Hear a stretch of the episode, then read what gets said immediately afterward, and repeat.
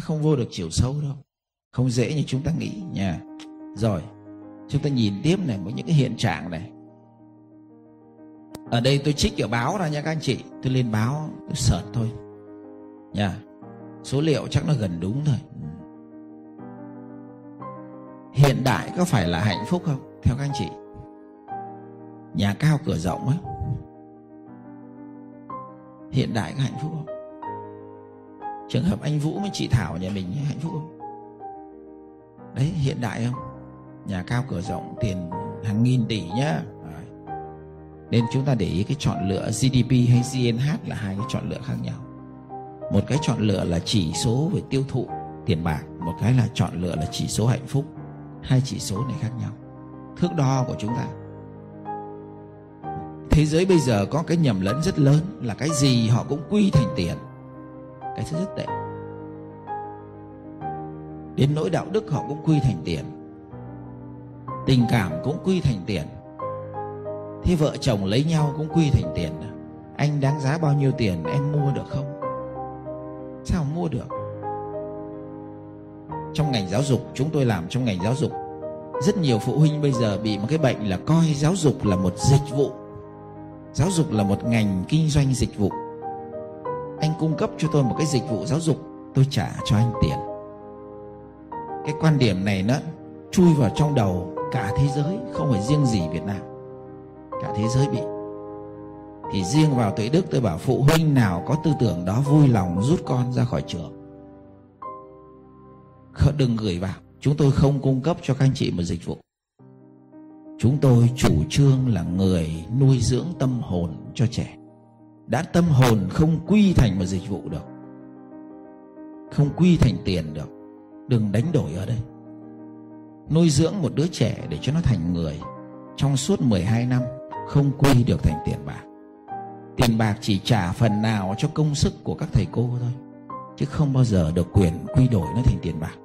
Như thế là coi thường nghề giáo, không không được. Không được phép cái chuyện đấy nên các anh chị là phụ huynh gửi con vào trường tuệ đức phải có ý thức đồng hành với giáo viên. Để từ đó, gia đình và nhà trường phối hợp nuôi dạy trẻ nên người, thì đứa trẻ nó mới được thụ hưởng. Tốt từ hai cái nguồn, một cái nguồn là nhà trường và một cái nguồn gia đình. Hai cái nguồn này phải phối hợp với nhau, chứ không phải gia đình trả tiền cho nhà trường rồi nhà trường phải tự lo.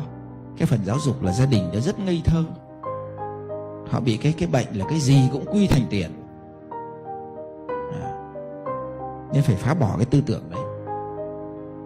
Thế giới bây giờ bị cái bệnh đấy đấy. Nên hiện đại không phải hạnh phúc đâu. Thường những cái gì hiện đại là nó to, cái chữ đại là cái chữ to này. Tức là chúng ta mua được món to hơn, cái tivi nó to hơn. 32 inch 45 inch 50 inch 100 inch. Xây cái căn nhà biệt thự nó to hơn đi chiếc xe hơi nó ngầu hơn cứ như thế mà chúng ta coi đó là hạnh phúc cũng phải đời sống hiện đại tại Mỹ đối diện với một thực trạng đáng buồn là số người Mỹ hàng năm tự sát còn nhiều hơn số người qua đời vì tai nạn giao thông. Trung bình mỗi năm có khoảng 45.000 người qua đời vì tự sát. Chỉ riêng trong năm nay trung bình ở Mỹ cứ mỗi một tuần lại xảy ra một vụ xả súng. Đó, các vụ xả súng giờ đã trở thành thực tiễn cho cả học sinh và giáo viên phải sống chung mỗi ngày. Tại cái trường học này, đã phát tấm chán đạn để chèn trong ba lô cho học sinh và cho phép trẻ được mang theo các ba lô chống đạn trong trường. Cách này là bài này tôi trích cách đây khoảng 2 năm rồi, Đến bây giờ không còn ba lô chống đạn, Mà nó còn mặc cả áo giáp chống đạn đến trường cơ Đám đông á, Đến chỗ nào đông quá nó nghi là Bố mẹ mua luôn cả áo giáp Thay vì mình cấm cho mang súng đến trường, Thì nó lại bán thêm áo giáp. Vậy có phải tăng GDP không? Nó giết người có tăng GDP không? Tăng. Người ta sống không tăng, Bắn, giết người tăng ghê. Điều tra vụ án, bệnh viện cũng tăng và trại hòm, công thọ cũng được tăng GDP trại hòm tăng doanh số rất tốt. Nên cứ tặc ghét rồi doanh số nhiều thứ nó vô duyên lắm bây giờ giả sử một ngày đẹp trời, các bạn vào trong một cái nghĩa trang liệt sĩ. Bây giờ nghĩa trang tư nhân nhiều, đúng không? Các bạn vào trưởng phòng kinh doanh, các bạn đặt tạc ghét cho nhân viên là năm nay. Doanh số mình tăng gấp rưỡi năm trước. Tức là phải khuyến khích người ta chết nhanh gấp rưỡi năm trước để nó được chôn xuống chỉ lấp tỷ lệ lấp đầy gì nữa. Đấy là tạc ghét đấy. Trại hòm, công thọ nó cũng thế. Khác gì đâu. Bệnh viện rồi cũng thế phải bán được bao nhiêu đơn thuốc? Phải chụp được bao nhiêu tấm x quang phải khám được bao nhiêu bệnh nhân? Tốt đẹp gì? Có những thứ tăng lại là tai họa nhưng chứ không phải là chứ không phải tốt đẹp gì đâu. Ví dụ như chúng ta xài cái ly nhựa mà xài một lần đó, tăng là tai họa. Nhưng cách đây 30 năm người nào bảo tăng là tai họa là cả thế giới nhìn vào mày ngu nó vừa chứ. Cái ly nhựa dùng một lần tiện như thế mày không chịu dùng nhưng đến bây giờ thì chúng ta mới nhìn thấy. Chúng ta mới thấy cái tai hại của của nó. Nên nhân quả có những trường hợp phải 30 năm mình mới nhìn được. Có những trường hợp có người người ta nhìn được ngay lúc đấy thì chẳng ai công nhận cả. Vì đơn giản họ nhìn tốt hơn mình. Nhìn trước 30 năm thôi.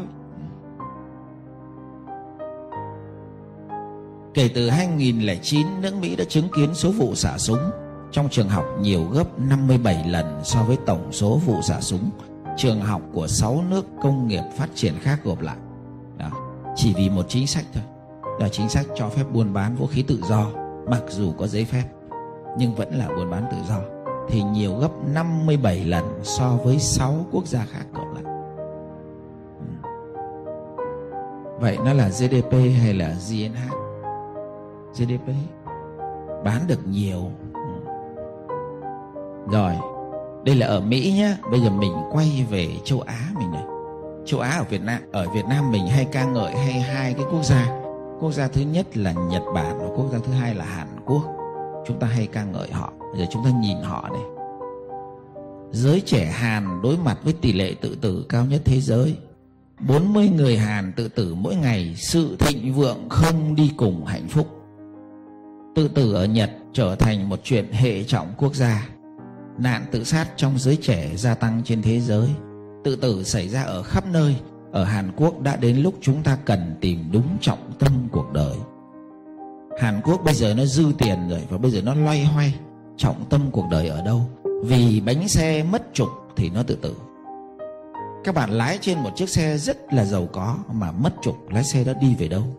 Không biết, vô định. Ở Hàn Quốc ở bên Nhật Bản á, thì ở bên bên núi Phú Sĩ nó có cái cái rừng. Mà cái các bạn cứ chui vào rừng đó là mặc định là thằng đó nó vào tự tử. Thì cái kỳ mà tôi đi du lịch sang bên Nhật thì đi ngang cái khu rừng đó là cậu hướng dẫn viên.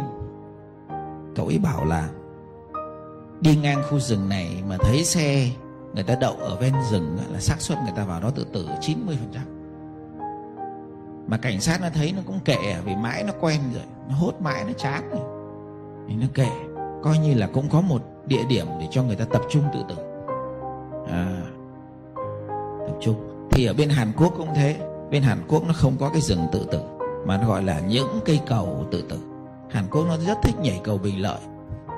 Việt Nam mình có cây cầu bình lợi từ khi xây đẹp thấy ít người tự tử hẳn. Ngày xưa tôi ở dưới chân cầu bình lợi 2 năm thuê cái mặt bằng ở dưới đó. Là cứ bình quân tháng nào cũng một hai cặp nhảy tóm tóm mà các bạn tưởng tượng những cái cặp nhảy xuống 70% chưa chạm nước đã la. La hét ghê lắm, cứu tôi với, các kiểu. Tôi bảo sao đã đòi đòi chết thì còn la cứu tôi với. Hóa ra là những người tự tử là rất nhát. Họ nhát nên họ trốn chạy cuộc đời.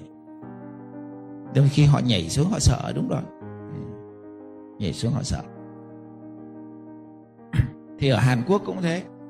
Nó có những cái cây cầu tự tử mà các nhà tâm lý học. Họ mới trăng những cái tấm bảng pano thiệt là lớn hai bên đầu cầu, vẽ cái hình gia đình hạnh phúc. Và họ ghi một câu là gì?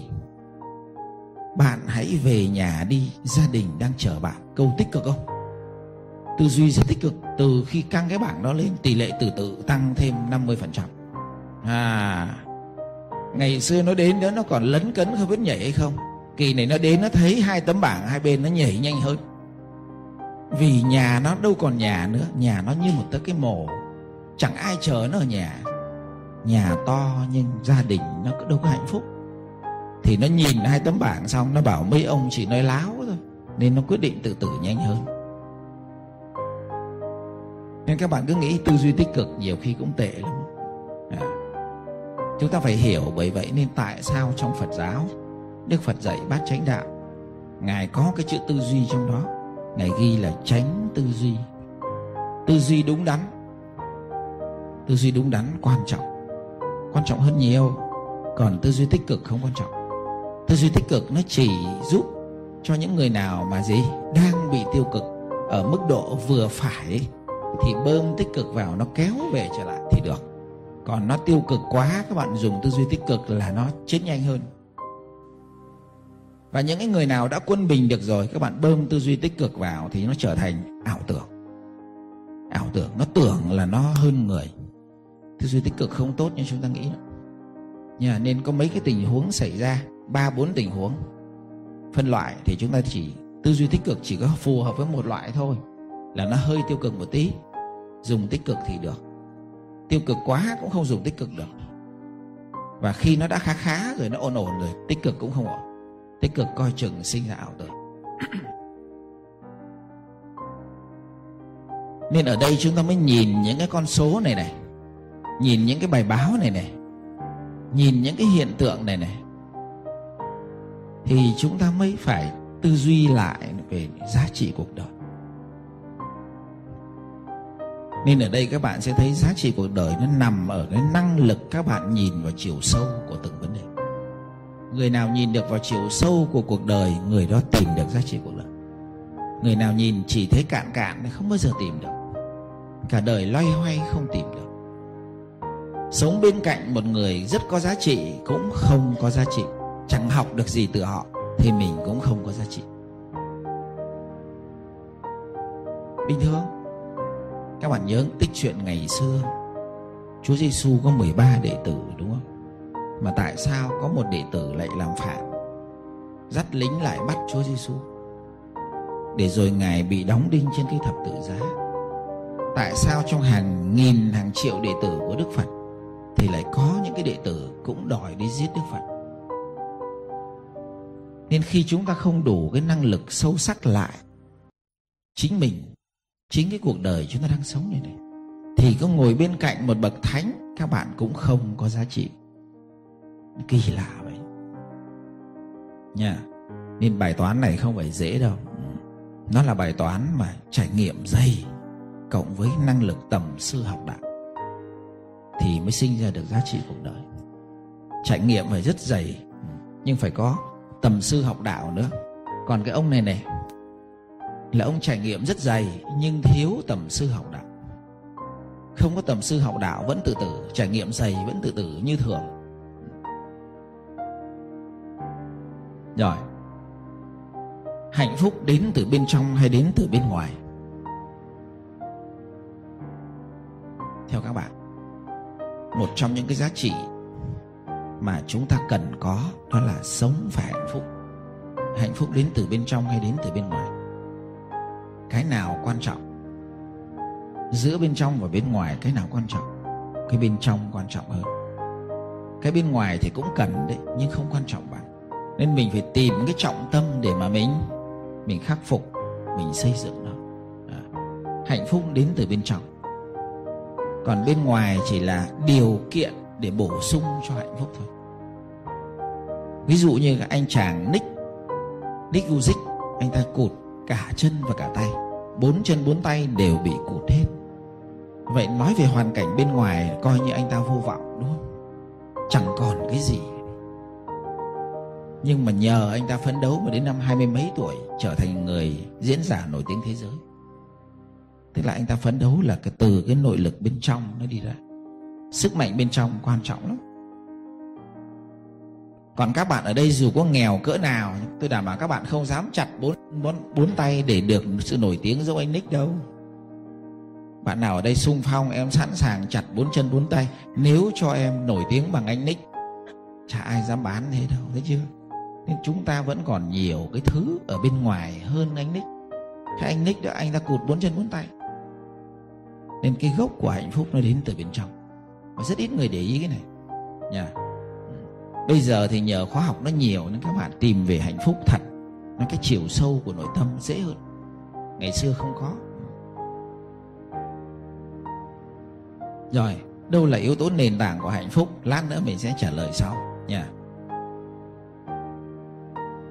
Đây là những cái lứa tuổi lứa tuổi thôi thì mình lướt, mình đi sang cái công thức này một chút xíu.